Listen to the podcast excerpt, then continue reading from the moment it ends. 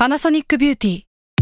มากกว่าเครื่องเป่าผมด้วยนาโนอีเทคโนโลยีล่าสุดที่จะเปลี่ยนทุกประสบการณ์ที่คุณเคยมี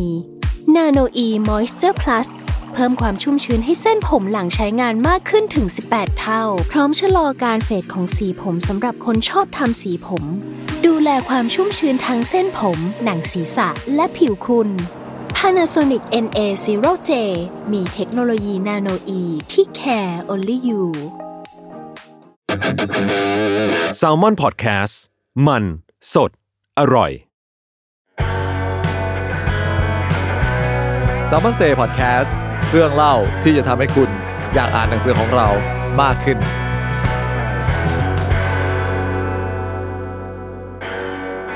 สวัสดีครับ สวัสดีครับ ก็กลับมาสู่รายการ s ซ l m o n Say อีกครั้งหนึ่งนะครับ ครับผม ก็วันนี้เป็นตอนที่เฮ้ยพี่พี่นับด้วย34เออผมนับมาแล้ว วันนี้รอบที่แล้วลืม อะผมธีรพัฒน์เจนใจครับผม เป็นครับรายการของสำพิมพ์แซลมอนครับครับผมกายปฏิการภาคกายครับ เป็นบรรณาธิการบริหารสำนักพิมพ์แซลมอนครับ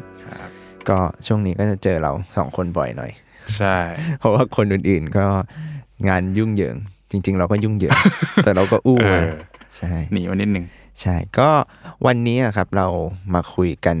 ย้อนกลับไปว่าหนังสือ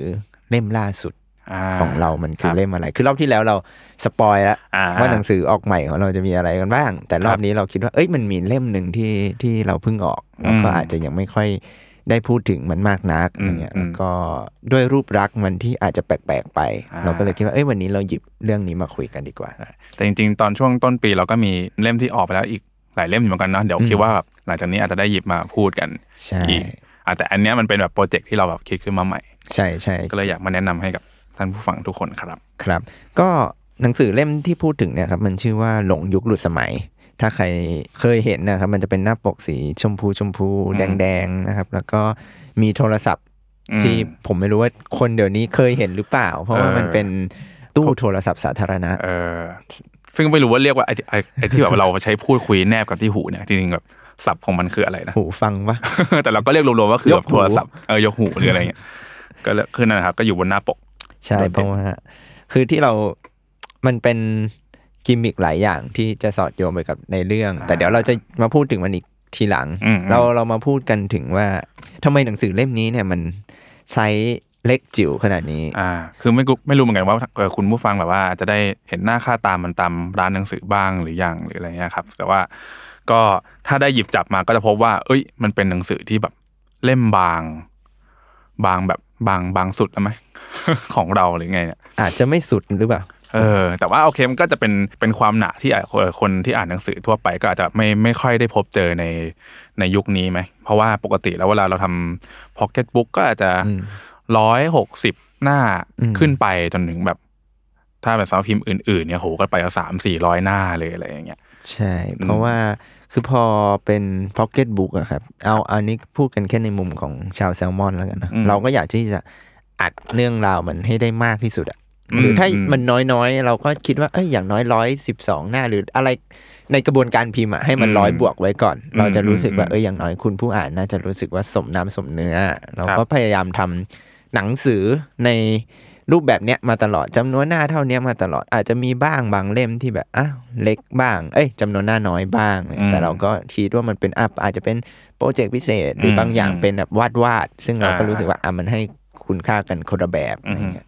แต่อันเนี้ยมันเพิ่งจะเป็นเล่มแรก ๆ ที่เรารู้สึกว่าตั้งต้นมาเลยอืมว่าอืมเฮ้ยรอบเนี้ยเราจะไม่ทำหนังสือความยาวหลายสิบหน้า A4 แหละาคือที่พูดคำว่า A4 เนี่ยเล่าให้ฟังครับว่า เวลาที่ทำต้นฉบับกันก่อนที่จะจัดรูปเล่มอะเราจะดูต้นจำนวนต้นฉบับกันที่ A4 อืมเช่นว่าหนังสือส่วนใหญ่ของแซลมอนเนี่ยจะมีความยาว A4 อยู่ที่ประมาณอืมน้อยสุดเข้าใจว่าน่าจะ50ป่ะอืม50หน้าราวๆนั้น A4 อะไรเงี้ยแล้วก็แบบ ขึ้นไปแบบถึง 80 หน้า A4 อืมมันจะเลนส์ประมาณเนี้ยไม่ไม่ค่อยน้อยไปกว่านี้ แต่อืมรอบเนี้ยเราบอกเลยว่าเฮ้ยเราลองมาทำต้นฉบับที่แบบความยาวอยู่ที่แค่แบบ 20 หน้า A4 หรือไม่เกิน 30 หน้า A4 ดูไหมอะไรเงี้ยเพราะรู้จริง ๆ มันก็ท้าทายประมาณหนึ่งอืมว่าแบบเอ้ยต้นฉบับความหนาเท่านี้เราจะทำอะไรกับมันได้บ้างอะไรเงี้ยแต่มันก็จริงก็มันก็มีที่มาเรื่องอื่นๆด้วยเนาะบอกว่า โอเค เราก็อยากลองทำ ไซส์เล็ก ๆ ดูแบบว่า เรื่องเรื่องเรื่องราคาเนี่ยมั้งอยากให้คนแบบว่าสามารถแบบเข้าถึงง่าย ๆ เลย แล้วก็แบบไม่ต้องคิดเยอะ อืมแบบพกไปได้เลยพกพกง่ายด้วยอ่านง่ายด้วยอะไรเงี้ยอืมอืมคือมันมีแนวคิดที่คุยกันเองในทีมว่าแบบว่าเราอยากลองทำให้แบบเฮ้ยพ็อกเก็ตบุ๊กของเราเนี่ยมันมีความแบบหยิบจับพกพาง่ายอืมเออเดี๋ยวนี้เราเคยได้ยินคำพูดก่อนหน้านี้อะนะช่วงที่แบบก่อนโควิดอะไรเงี้ยเราจะได้ยินคำพูดที่ว่า หนังสือเดี๋ยวนี้แบบพกไม่สะดวกอะอืมมันหนามากไปอืมใส่เทคนิคการพิมพ์เยอะเกินไปเดี๋ยวกระดาษพังอะไรเงี้ยอ่าหรือแบบเออบางทีหยิบจับเปิดอ่านไม่สะดวก เราก็เลยคิดว่าเอ้ยถ้างั้นเราลองทำหนังสือ เนี่ยขนาดพอดีมือแบบใส่กระเป๋าอืมกางเกงได้เนี่ย ดูไหมอืมอะไรเงี้ยพกไปอ่านได้ แล้วก็ให้มันจำนวนหน้าไม่ต้องเยอะอืมไปจนถึงเรื่องที่ว่าเมื่อกี้ดีพูดไปก็คือเรื่องราคาอืมที่เรารู้สึกว่าเราได้ยินมาบ่อยๆแหละว่าแบอืบมเฮ้ยหนังสือสมัยนี้มันราคาแพงจังเลยอืมอะไรเงี้ยมัน ปิดกั้นการเข้าถึงของคนหรือเปล่าเนี่ยเราก็เลยลองดูว่าเฮ้ยถ้าเราจะทำเนี่ยโมเดลเนี่ยคิดว่าราคากดมันลงมาหน่อย สมมติถ้ามันอืมไม่อยากให้มันถึงหลักร้อยเนี่ยอือฮึมันจะเป็นไปได้ไหมแล้วก็มาลงตัวกันที่ว่าอะถ้าอย่างนั้นอะเราก็ต้องทำต้นฉบับกันที่ประมาณเนี้ยอืมไม่กี่สิบหน้า A4 และไซส์ก็อาจจะต้องประมาณนี้ดูอืมอืมอืมอืมอืมซึ่งเออพอผมคิดไปคิดมาผมว่า มันก็ตอบโจทย์เหมือนกันนะหมายถึงว่าบางทีหลาย ๆ คนที่อาจจะแบบไม่ใช่คนอ่านหนังสือแบบ เป็นประจำหรือตัวยงมากอย่างเงี้ยเวลาเขาอยากจะเริ่มต้นสักเล่มหนึ่งอะไรเงี้ยก็รู้สึกว่าโอ้โหร้อยสองร้อยหน้าเลยว่ะสามร้อยหน้าเดี๋ยวนี้แบบถ้าเกิดเป็นหนังสือดังๆนะแบบโอ้โหมันหนามากเลยแบบจะไหวไหมวะเนี่ยผมก็รู้สึกว่าเออจริงๆไอ้ไอ้นอกจากเรื่องราคาเนี่ยไอ้ไซส์พวกเนี้ยมันก็ทำให้เหมือนแบบให้ให้คนได้ฟินป่ะแบบว่าเฮ้ยเออเออกูอ่านหนังสือจบเว้ยเออหนึ่งเล่มอะไรเงี้ยผมก็รู้สึกว่าเออถ้าอย่างนั้นก็ประมาณอย่างที่พี่กายบอกคือ 10 หน้า A4 ซึ่งซึ่งอย่างอย่างเล่มนี้หลงยุคหลุดสมัยก็อยู่ที่ 64 เอง หกสิบสี่หน้า64ใช่ไหมการพิมพ์เนาะหมายถึงว่าเออเออพอเออพิมพ์ออกมาแล้วเป็นหกสิบสี่หน้า ใช่ใช่แล้วก็ด้วยด้วยด้วยไซส์มันก็เล็กกว่าปกติอะใช่ด้วยอะไรเงี้ยมคืออยากให้คุณผู้ฟังลองไปหยิบจับที่ร้านหนังสือดูเหมือนกันอืนะมเพราะว่ามันจะเป็นไซส์ที่จะไม่ใช่แบบที่แซลมอนทำปกติใช่ถ้าสมมติใครอ่านแบบ Untitled Case อืมหนังสือของพี่เบนซ์พี่วิชัยอะไรเงี้ยอืมมันจะไซส์เล็กกว่านั้นอือฮึแล้วก็ ขนาดมันจะแบบอ่านได้ในหนึ่งหนึ่งมือเหมือนกันนะ หมายถึงว่าอืมสามารถอืมห้อยรถไฟฟ้าแล้วแบบว่าอืมอืมเปิดอ่านได้นะเพราะเราคิดว่าเออมันอยากให้มันแบบเนี่ยแหละอ่านง่าย ๆ อ่านได้ในชีวิตประจำวันเนี่ยแหละอือฮึก็เลยเป็นที่มาของโปรเจกต์นี้อืมซึ่งเราก็มีชื่อด้วย ใช่ มันชื่อว่าแซลมอนไซชิมิอ่าคือเท้าความอีกนิดว่าก่อนที่จะมาคิดว่าเฮ้ยลองตั้งชื่อหมวดให้มันดีไหมเนี่ย ก่อนหน้านี้เรามีทำหนังสือไซส์ประมาณนี้แหละออกมาละสองเล่ม เอ่อเล่มแรกชื่อดวงตาเห็นคำของเนยสุวิชา กับอีกเล่มหนึ่งชื่อว่าห้องรองเสื้อของน้องนอนในห้องรองเสื้อ หรือคุณย้วยนะพอดโฮสต์รายการ Day One เออก็เลยโห อยู่ในเครือเดียวกันแล้วนี่หว่าใช่ ก็ตอนนั้นน่ะเราทำสองเล่มนี้ออกมา ด้วยความคิดอืคอฮึล้าย ๆ กันแหละอืมแต่ว่าตอนนั้นเราไม่ได้คิดว่าเราจะจัดหมวดให้มันอือฮึไม่ได้คิดว่า เออ อยากที่แบบให้มันเป็นซีรีส์เดียวกันไปอะไรเงี้ยแต่ว่า พอมันผ่านไปสักพักอะครับ เราก็ยังหาต้นฉบับประมาณนั้นไม่ได้เราก็อืมแต่พอรอบเนี้ยพอกลับมาทำเนี่ยก็คิดว่าเฮ้ยเราลองตั้งชื่อให้มันไปเลยไหมแบบว่าอืมเป็นอืมโปรเจกต์เอาไว้แบบเวลาชวนนักเขียนด้วย เขาจะได้เข้าใจว่า อ๋อไอสิ่งเนี้ยมันจะไม่เหมือนพ็อกเก็ตบุ๊กทั่ว ๆ ไปอืมที่อืมที่แซลมอนทำนะ แล้วก็เขาอาจจะรู้สึกว่า เข้าถึงง่ายมากขึ้นเออในการกล้าเขียนงาน เออจริงๆมันนอกนอกจากในมุมคนอ่านแล้วเวลาเราชวนนักเขียนเหมือนกันนะอืมบางทีพอแบบเราเราไปเจอคนที่แบบดูมีเรื่องเล่าหรือใครอืมเปิดเพจหรือก็ตามเนี่ยดูแบบโหสนุกแน่นอนอะไรเงี้ยอยากชวนมาทำแต่พอ พอเราเปิดว่าเอ้ยทำหนังสือกันไหมอะไรเงี้ยทุกคนก็รู้สึกว่าโอ้โหจะเขียนอะไรได้ขนาดทันวันร้อยสองร้อยใช่เออมันคงยากไปอะไรเงี้ยพอบอกว่า เขาพอเขาถามว่ากี่หน้านะครับต้องเขียนหนังสือกี่หน้าเออพอเราบอกหกสิบหน้า A4 เขาก็เออจะแบบเงียบๆกันเออเออหายไปแล้วอย่าว่าแต่นักเขียนใหม่เลยอืมนักเขียนเก่าเราเองก็ใช่เหมือนกันเอออืมจริง ๆ จุดประสงค์หนึ่งของการทำเล่มเล็กครับเราเรียกมันว่าเล่มเล็กเนาะเอ้ยแต่จริงชื่อโปรเจกต์จริงมันคือแซลมอนไซชิมิเนี่ยอือฮึก็คือเราอะอยากเอาไว้ชวนนักเขียนอืมทั้งที่เคยร่วมงานแล้วอืมแล้วก็ยังไม่เคยร่วมงานเหมือนกันไอ้พวกที่เคยร่วมงานแล้วเนี่ยเราคิดว่า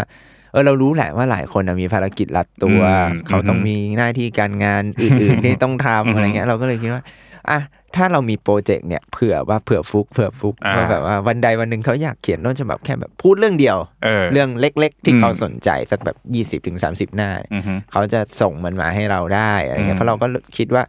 เออเนี่ยเวลาคุยอันนักเขียนใหม่ก็อีกเรื่องหนึ่งแต่แต่กับนักเขียนเก่าเนี่ยอืมบางคนเขาจะรู้แล้วไงว่าอ่าโอ้โหการเขียนหนังสือเล่มหนึ่งมันต้องใช้เวลาเออเท่านี้ต้องเขียนกี่หน้าแล้วพอเราบอกว่าเอ้ยเขียนเล่มใหม่ป่ะอะไรอืมเงี้ยก็จะแบบอืมแม่งไม่มีเวลาก็ตัดอืมบทกันไปแต่พออันเนี้ยเราบอกว่าเนี่ยคุณมีต้นฉบับแค่นี้อืมพูดแค่ไม่ต้องเยอะเรื่องก็ได้เออมันจะต่างกับกระบวนการทำต้นฉบับปกติอืมมากๆเนี่ย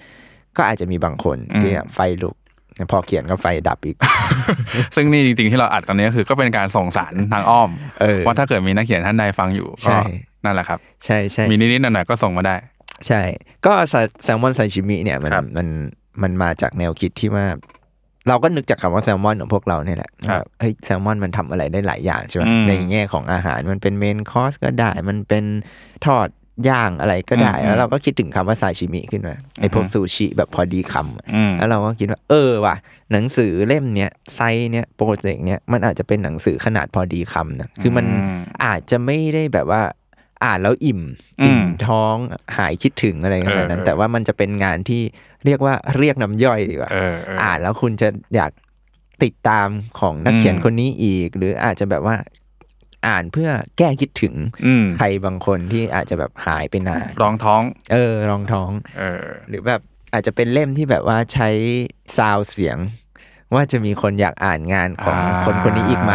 ก็ได้อ่าอะไรเงี้ยอ่าเช่นอ่าฮะเล่มนี้ที่แบบว่าก็เป็นโนเนมมาเลยอ่าฮะก็เราก็ลองทำดู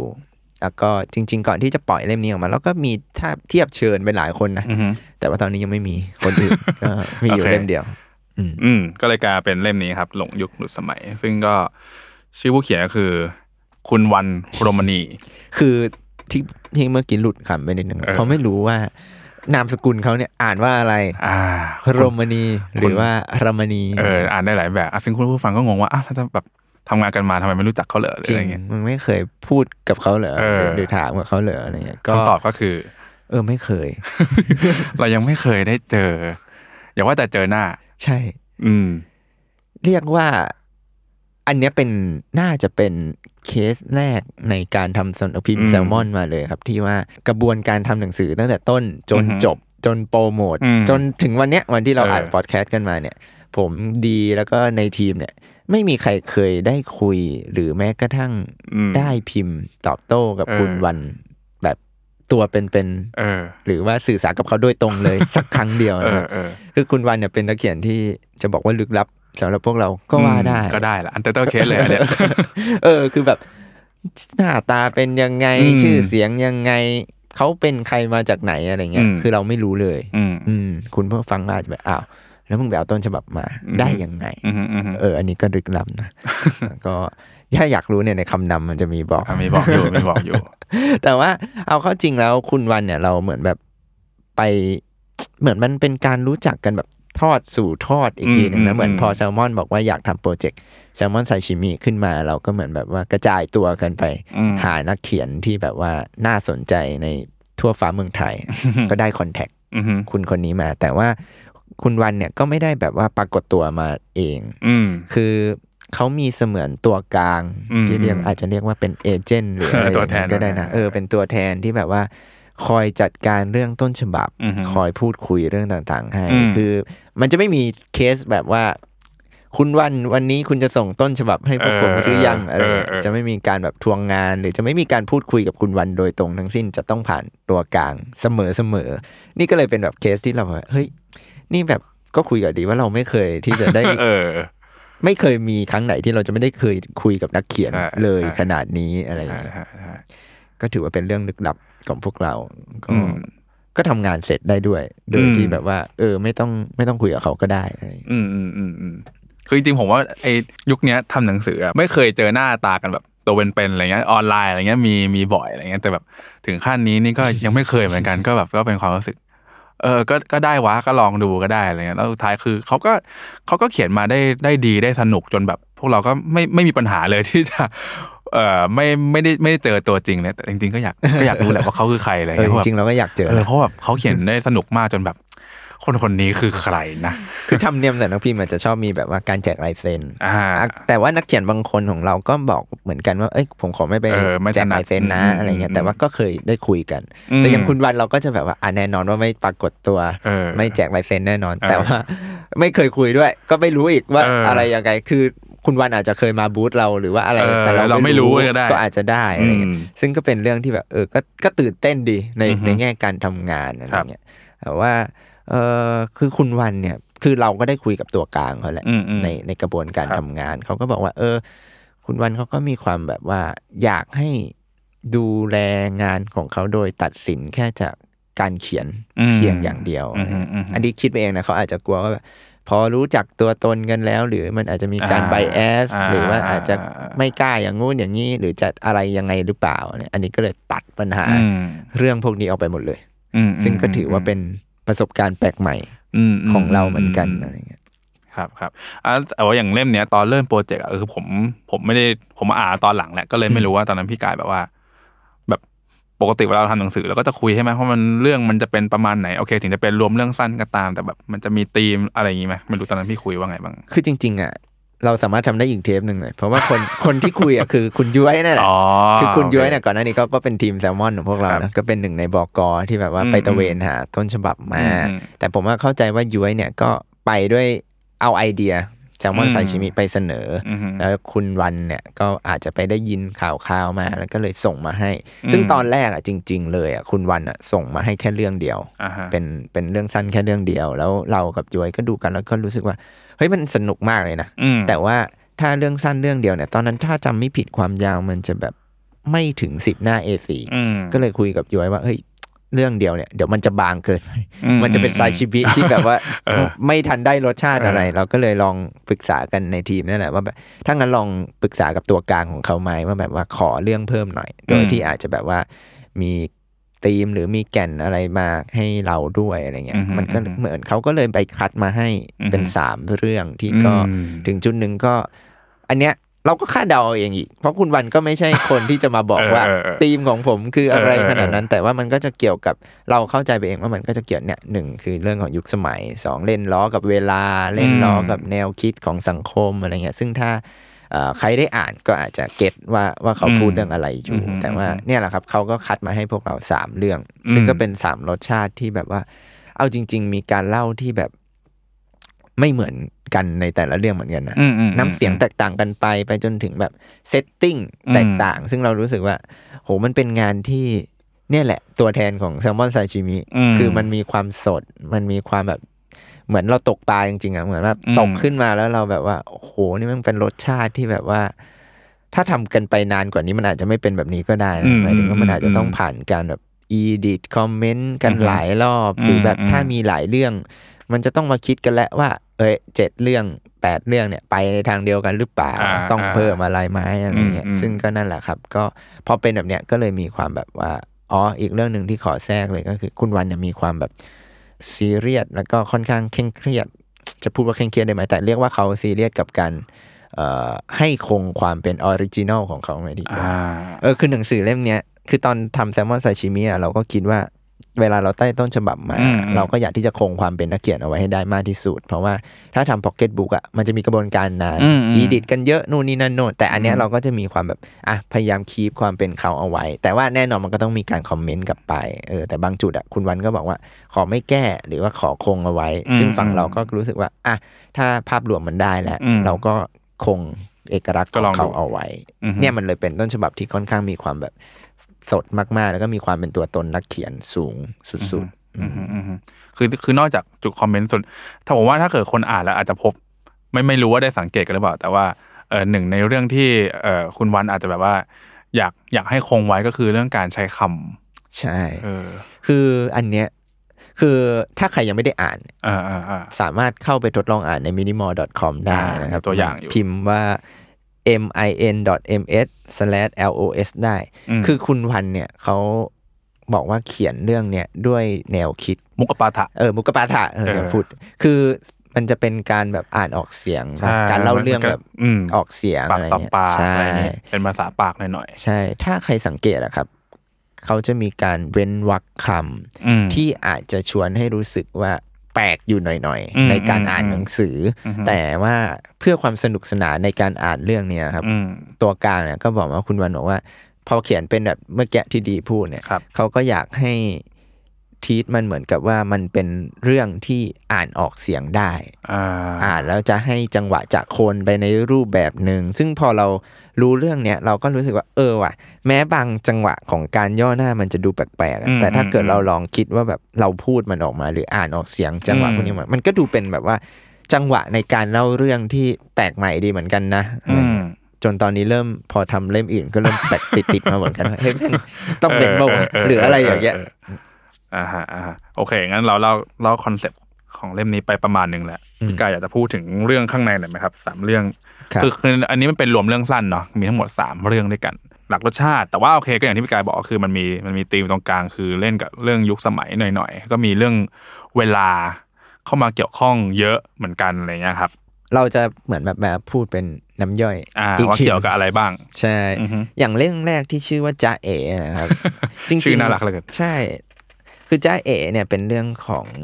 โหจริง ๆ เรื่องของคุณวันเนี่ยแอบเล่ายากเหมือนกันนะอือืมันจะมีความแบบเดี๋ยวจะ spoil อะอ่าแต่ว่าจ๊ะเอ๋เนี่ยถือว่าเป็นเรื่องที่ถูกกราฟิกของเราอืม art director ของเราอือฮึหยิบมาใช้เป็น visual บนหน้าปกอะก็คือก็คือเป็นตัวตู้โทรศัพท์อืมใช่ เพราะว่าในเรื่องเนี้ยตัวละครหลักเนี่ยเอ่อภรรยาเสียชีวิตครับ แล้วเขาก็เหมือนแบบว่าก็จัดการงานศพอะไรกันไปอืมใช่ไหมอืมแล้วทีนี้บริษัทที่ จัดการงานศพเนี่ยอืมก็เหมือนแบบว่าให้ของมาสิ่งหนึ่งเสนอสินค้าเสนอสินค้าเออเหมือนแบบว่าเอาไปทดลองใช้เออของสิ่งนั้นเนี่ยเรียกว่ารอจุดแล้วก็คอยอ่า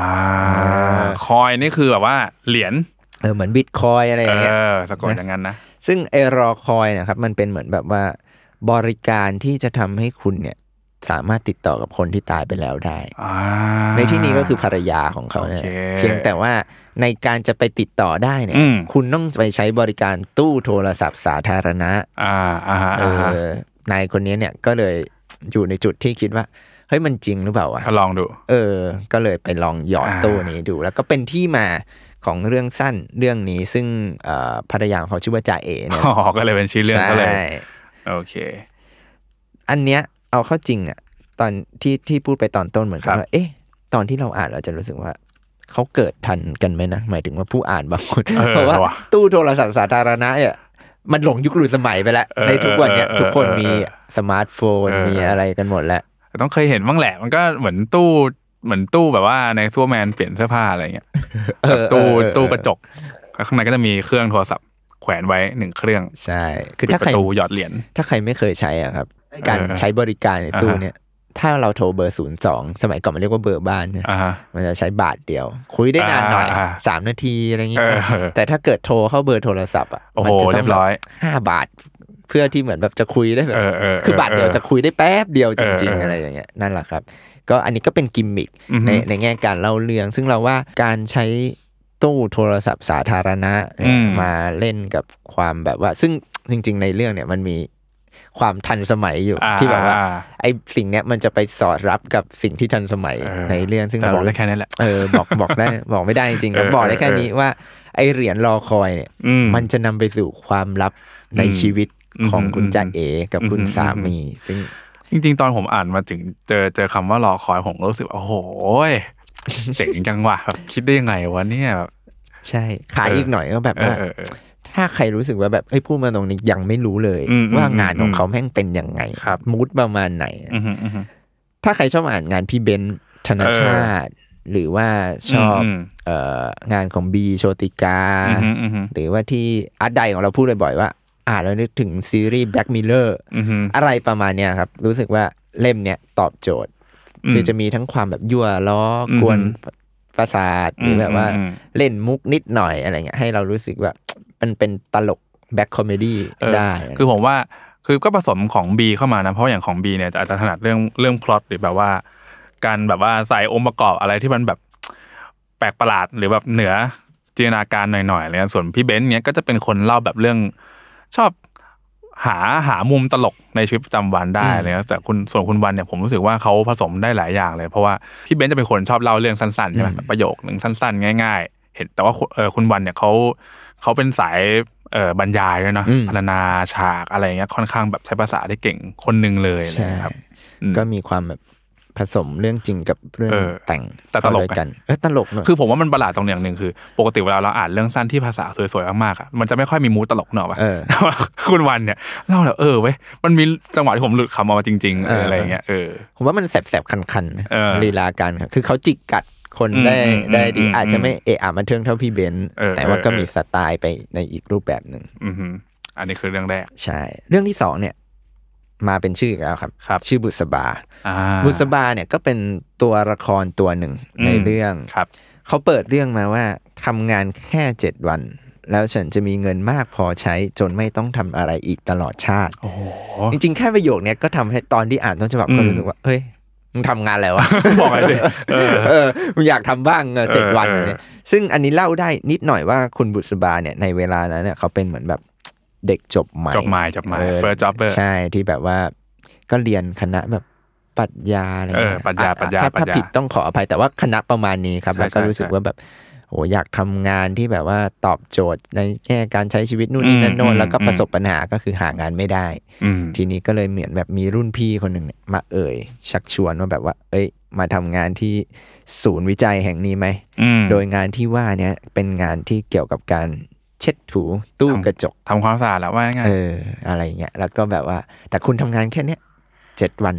เออมีเงินใช้ตลอดชาตินะเว้ยเออคือมัน คือตลอดชาตินี้อาจจะเป็นตัวละครพูดให้มันอ่าดูเวอร์อ่าไปหน่อยแต่ว่าในการทำงานหนึ่งวันเนี่ยของอืมเขาเนี่ยมันจะได้เงินเจ็ดปีเออเออได้รับเงินเดือนเท่าค่าแรงขั้นต่ำเจ็ดปีเชี่ยมันเท่าไหร่วะเนี่ยเออคือแค่เนี้ยเราก็รู้สึกว่าถูกดึงดูดเข้าไปในเรื่องแหละอ่าฮะซึ่งอันนี้พยายามคิดว่ามันจะเล่าอะไรได้ แต่เอาเป็นว่า เนี่ยครับ ตัวละครเนี่ยอยู่ในจุดที่ต้องตัดสินใจ ว่าคุณจะเข้าไปทำงานในห้องนี้ไหม ห้องที่เขาว่าเนี่ยมันเหมือนเป็นห้องแบบเก็บของวัตถุโบราณอะไรอย่างเงี้ยใช่ไหมหน้าที่ของเขาก็คือแค่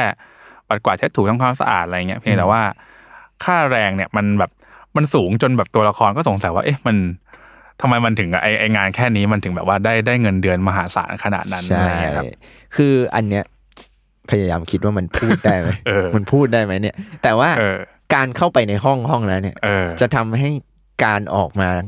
สู่โลกภายนอกอ่าไม่เหมือนเดิม อ่า ผมว่าคนคนอ่านเดาไอ้ยคนฟังเดาได้แหละ แต่ว่านั่นแหละครับอย่างอย่างที่บอกคือ ผมว่าฟังฟังดูแล้วผมว่าหลายๆคนอาจจะพอเดาพล็อตได้นิดหน่อย แต่ว่าผมเชื่อว่าด้วยวิธีการเล่าเรื่องของคุณวันเนี่ยเออ มันทำให้พล็อตที่เราก็อาจจะเคยเจอในในเรื่องสั้น หรือว่านวนิยายหลาย ๆ เล่มอะไรเงี้ยครับ มันดูแปลกใหม่เหมือนกัน แล้วก็แบบเราก็ยังขำนะกับพล็อตอืมแบบเนี้ยอืมเออ เหมือนความเพลิดเพลินของคุณวันจะอยู่ที่ระหว่างทางเนี่ยเออเออเขาจะพาเราไปทางไหนเอออย่างที่ดีบอกว่าเออเอ้ยเราอาจจะเดาตอนจบได้นะเออแต่ว่าความสนุกก็คือเนี่ยตัวอักษรคำที่เขาเลือกใช้อืมรูปประโยคอืมที่เขาคิดมาเนี่ยมันอือฮึมีความแบบทำให้เราอยากอ่านต่อ อยากรู้ว่าแบบเขาจะเออเล่นกับไอตัวละครนี้ยังไงเออเออเออซึ่งเรื่องบุตรสบาเนี่ยเออผมคิดว่ามันมีความไซไฟนิดๆนะเออ จะมีความเล่นกับเวลาอย่างแท้จริงอะคือมันเล่ไซเยไฟแน่ๆ แต่ว่าผมเชื่อว่ามันเหมาะกับแบบยิ่งยิ่งคนที่เพิ่งจบใหม่หรือแบบเอาทำงานแบบอย่างผมก็ได้อย่างเงี้ยแบบสักแบบไม่เกินสิบปีอะไรเงี้ยผมว่าแบบอินว่ะอินอินผมพูดเลยว่าอินว่ะ จริงผมว่ามันเป็นเรื่องที่อาไซไฟแล้วก็แต่ในขณะเดียวกันความไซไฟเนี่ยมันมันมาเกี่ยวกับสภาพสังคมด้วยนะเออซึ่งผมว่ามันอยู่กับ ช่วงเวลานี้พอดีครับพอดีปีอืมสองปีเนี้ยอะไรอย่างเงี้ยอืมมันสะท้อนออกมาได้ เออ คืออ่านตอนจบแล้วโห จุกว่ะเออคือรู้นะพอคือพออ่านมาผ่านพ้นกลางเรื่องแล้วนะเริ่มรู้แล้วว่าอ๋อจะมายังไงแต่แบบ พอถึงท่อนจบแล้วโห จุกว่ะ จริงๆมันเข้ากับช่วงนี้เหมือนกันนะเออเข้ายากหมักเพลงเออเติมน้ำมันดีเนี่ยอะบอกเลยแค่นั่นนี้ก็เป็นเรื่องของบุษบาอ่าเรื่องสุดท้ายครับครับ เป็นชื่อเดียวกับเล่มเลยอ่า เล่มนี้ชื่อว่าหลงยุคหลุดสมัยครับ หลงยุคหลุดสมัยเนี่ยเอาจริง ๆ ผมไม่รู้ว่าเป็นเพราะว่าหน้าที่การงานด้วยหรือเปล่าหรือว่าการที่เราคุกอยู่กับวงการหนังสือออืมเรารู้สึกว่าเล่มเนี้ยเราอ่านไปก็เหมือนโดนด่าไปเหมือนกัเออเออเออจะเรื่องนี้ใช่ไหมเรื่องนี้เออเออเออคือเรื่องเนี่ยว่าด้วยนายจรูนสายจำเริญครับนายจรูนเนี่ยเขาครับในเรื่องเนี่ยบอกว่าเป็นนักเขียนอาวุโสแหละอืมสายวรรณกรรมอืมเขียนเรื่องสั้นมานานอะไรอยู่อ่ามมานานมากๆอะไรเงี้ย แต่ตอนเนี้ยเหมือนกำลังประสบปัญหากับชีวิตอ่าเพราะว่าเหมือนแบบว่าสิ่งที่เขาคิดว่ามันทรงคุณค่าอย่างอืมวรรณกรรมอืมหรือสิ่งที่คนพากันแบบว่าบอกว่าแม่งคือสิ่งที่ดีอย่างหนังสือเนี่ยอืมันกำลังถูกดิสลอฟอ่าโดยสิ่งใดสิ่งหนึ่งอ่าที่ทำให้การอ่านมันครับไม่เหมือนเดิมอืมและอืมนักเขียนที่ดูแบบอนุรักษ์นิยมคนเนี้ยอืมจะเผชิญกับทางออกของเรื่องนี้ยังไง เออ ซึ่งผมว่าอันเนี้ย ถ้าเป็นคนที่อ่านหนังสืออยู่แล้ว ผมว่าอะไม่ต้องไม่ต้องถึงขั้นทำงานแบบว่าเป็นนักเขียนอืมหรือแบบเป็นบกอย่างพวกเราอะไรผมว่าถ้าเกิดแบบอยู่ในแวดวงหนังสืออยู่แล้วเนี่ย อ่านเรื่องนี้ก็ผมว่าต้องได้คิดบ้างแหละ คือถ้าไม่ได้คิดก็ได้ขำอะผมจว่าริงๆถ้าเป็นนักอ่านก็สนุกไปอีกแบบใช่ใช่ใช่เพราะว่าเขามีความแบบโหจิกกัดเลยแบบเนี้ยเออเรื่องแต่งวรรณกรรมรางวัลสมมตินะเอออะไรอย่างเงี้ยซึ่งผมว่ามันเออเออในในมุมของคนอ่านอาจจะได้อาจจะได้เห็นภาพมากขึ้นมั้งครับ ว่าแบบว่าเอ้ยเวลา สมมุติว่าในในงานประกวด พวกงานวรรณกรรมอย่างเงี้ยเอ้ยอืมเขาคิดกันยังไงนะหมายถึงแบบอืมถึงเลือกเรื่องนี้เป็นแบบเป็นผู้ชนะเขามีมุมมองกันแบบไหนอะไรอย่างเงี้ยเออผมว่าอะไรแบบเนี้ยคืออย่างพวกเราอาจจะพอรู้กันเออมาบ้างแล้ว แต่แบบในมุมคนอ่านอะอาจจะสนุกว่าเฮ้ยเขามองกันแบบนี้เลยเว้ยแล้วแบบไอ้ที่เขาคัดเลือกกันเนี่ยว่ามันอันนี้ดีอันนี้ไม่ดีเนี่ยเขามองกันยังไง แล้วเอาจริง ๆ คุณวันเนี่ยมีการสอดแทรกอืมเทคนิคการเขียนเรื่องสั้นเข้าไปด้วยหมายถึงเออว่าใช่มีใช่การใช่พูดเออว่าเออเหมือนแบบ ยั่วล้อตัวเองอีกทีอะเออว่าแบบในตัวละครในเรื่องมันมีการพูดว่าการเขียนเรื่องสั้นที่ดีมันต้องเออเป็นยังไงนี่อะไรอย่างเงี้ยอืมแล้วแบบว่ามันชวนให้เราคิดว่าอะแล้วไอ้เรื่องสั้นที่เราอ่านอยู่ตอนนี้มันเออเป็นยังไงวะเหมือนมันเออเป็นเออการซ้อนเข้าไปอินเซ t ชันเออเข้าไปเอออีอีกทีหนึ่งเออซึ่งผมว่าอันเนี้ยก็ผมว่าน่าจะอินกันได้ไม่ยากนะเออด้วยด้วยด้วยจังหวะการเล่าผมว่ามัน ถ้าถ้าให้ผมเลือกผมว่าเรื่องเนี้ยตลกตลกสุดแหละสำหรับผมอะเอออมใช่ เราก็คิดคล้ายๆดี ตอนที่หนึ่งกับตอนที่สองจะมีความแบบ แม้จะตลกหรือจิกกัด แต่ก็อาจจะแบบว่ามันมีมูดอื่นผสมอยู่อืมแต่อันที่สามนี่มันมีความแบบโอ้โหเต็มข้ออยู่เหมือนกันเต็มข้ออยู่เออเออแม้บางคนอาจจะบอกว่าเอ้ยเดี๋ยวนี้มันเป็นอย่างนั้นแล้วอะไรเงี้ยแต่เราว่าอ่ามัมันก็เป็นการบันทึกความคิดไปจนถึงแบบว่า เออมันก็มี ยุคหนึ่งมันก็อาจจะเป็นอย่างนั้นจริง ๆ ก็ได้อืมหรือตัวละครแบบนายจรูนก็อาจจะยังมีอยู่ก็ได้อืมอืมอืมอืมก็เนี่ยแหละครับ ผมว่ามันก็สอดคล้องกับชื่อเรื่องนั้นหลงยุคหลุดสมัยอะไรเงี้ยอือฮึว่าแบบว่าอะตัวละครพวกนี้มันอยู่ยุคไหน มันอยู่เออสมัยไหนอะไรเงี้ยคนจะทำยังไงอ่านสมัยไหนอะไรเงี้ยจะทำยังไงกับนี่ผมว่าหนึ่งโดยเฉพาะเรื่องที่สามเนี่ยก็ก็ตามชื่อเรื่องเลยผมว่ามันมันเป็นการแบบว่า ตั้งคำถามว่าไอ้ตัวเองไอ้ไอ้คุณค่าที่ตัวเองเคยยึดถือเนี่ยพอมาถึงยุคหนึ่งเนี่ยคุณค่า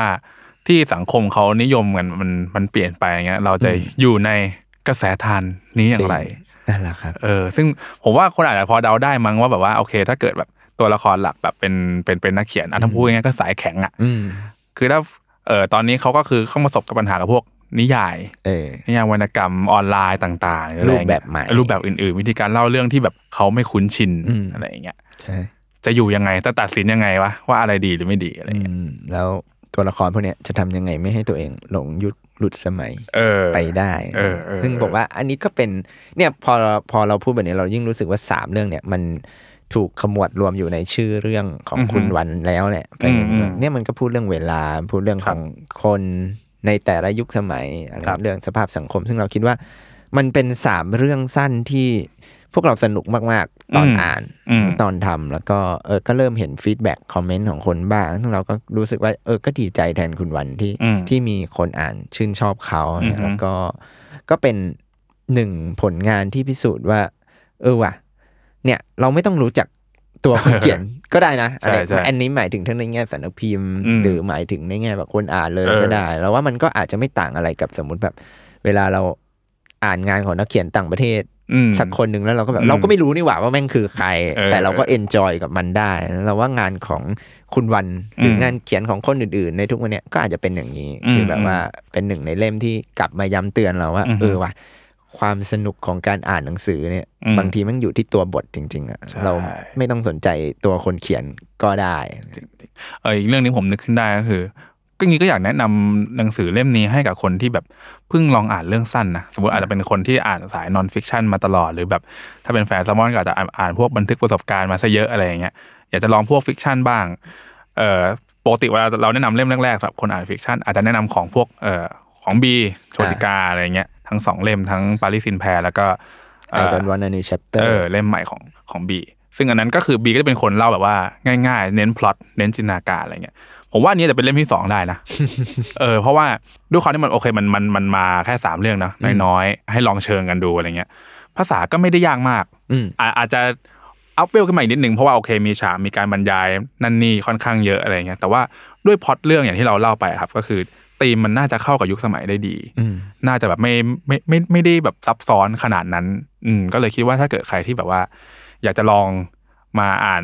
เรื่องสั้นดูบ้างอะไรเงี้ยเล่มนี้ก็น่าจะเป็นตัวเลือก ใช่ที่ดีหรือหรือว่าแบบใครที่อ่านเรื่องสั้นของแซลมอน แต่ว่าอืมอ่านเรื่องแต่งของแซลมอนแต่แบบ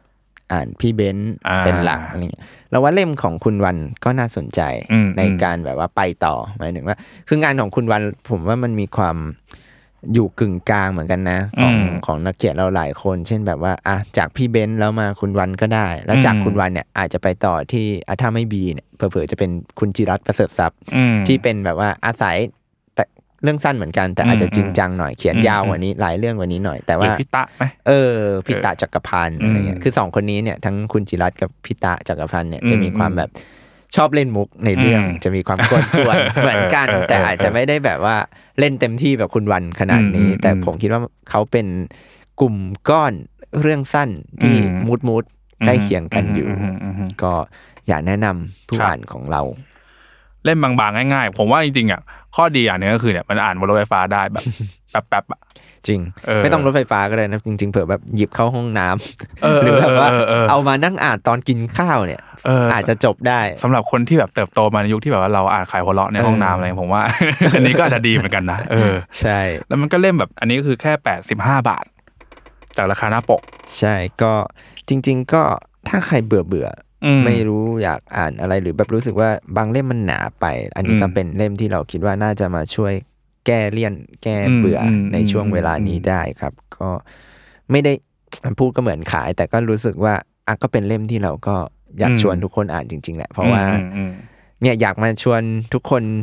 ทำตัวเป็นแบบว่าแฟนคลับคุณวันลมณีแล้วก็มาลุ้นกันว่า ต่อไปดีเขาจะมีผลงานอะไรออกมาไหมเออหรือเขาจะปรากฏตัวให้เราได้รู้จักสักวันหนึ่งไหมอะไรอย่างเงี้ยครับแล้วถ้าเกิดเผื่อแบบว่า feedback มันดีอะไรเงี้ยครับเราก็จะได้แบบว่าเออทำแซลมอนซาชิมิให้เล่มต่อๆไปอีกอะไรอย่างเงี้ยเพราะก็อยากรู้เหมือนกันแหละว่าเออพอไอพอทำเราทำเล่มบางอย่างนี้แล้วราคาเท่านี้มันแบบ feedback จะเป็นไงอะไรเงี้ยครับอืมจริง ๆ คุณผู้อ่านก็สามารถ comment บอกเราได้นะเออในเออ YouTube ใช่ไหมของ Salmon Podcast อืมรายการนี้หรือว่าอืมติดแฮชแท็กเออ แซลมอนเออเซเออหรือinbox อะไรก็ได้บอกพวกเรามาก็ได้เออเออเอออ๋อมีข่าวแจ้งนิดหน่อยครับตอนนี้ Instagram อ่าฮะของ Salmon Book คือก่อนหน้านี้เราใช้ชื่อว่า Salmon Say อ่า S อ่าอ่าชื่อแบบรายการเราอ่านะฮะแต่ก็โดนกระแสสังคมในทีมแซลมอน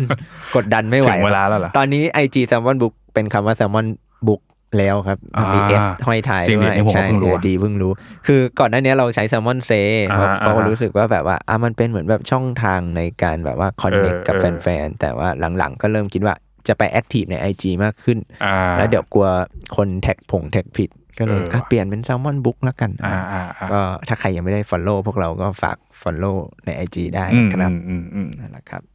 ก็ครับสำหรับหลงยุคหลุดสมัยเนี่ย หาซื้อได้แล้ว ทั้งออนไลน์ในช่องทางของแซลมอนหรือว่าเอาจริงๆร้านหนังสือมีขายนะครับแม้จะบอกว่าเป็นหนังสือเล่มเล็กหนังสือราคา 85 บาทอืมอาจจะดูแบบว่าแปลกๆไปหน่อยแต่ว่าร้านหนังสือมีขายครับ ก็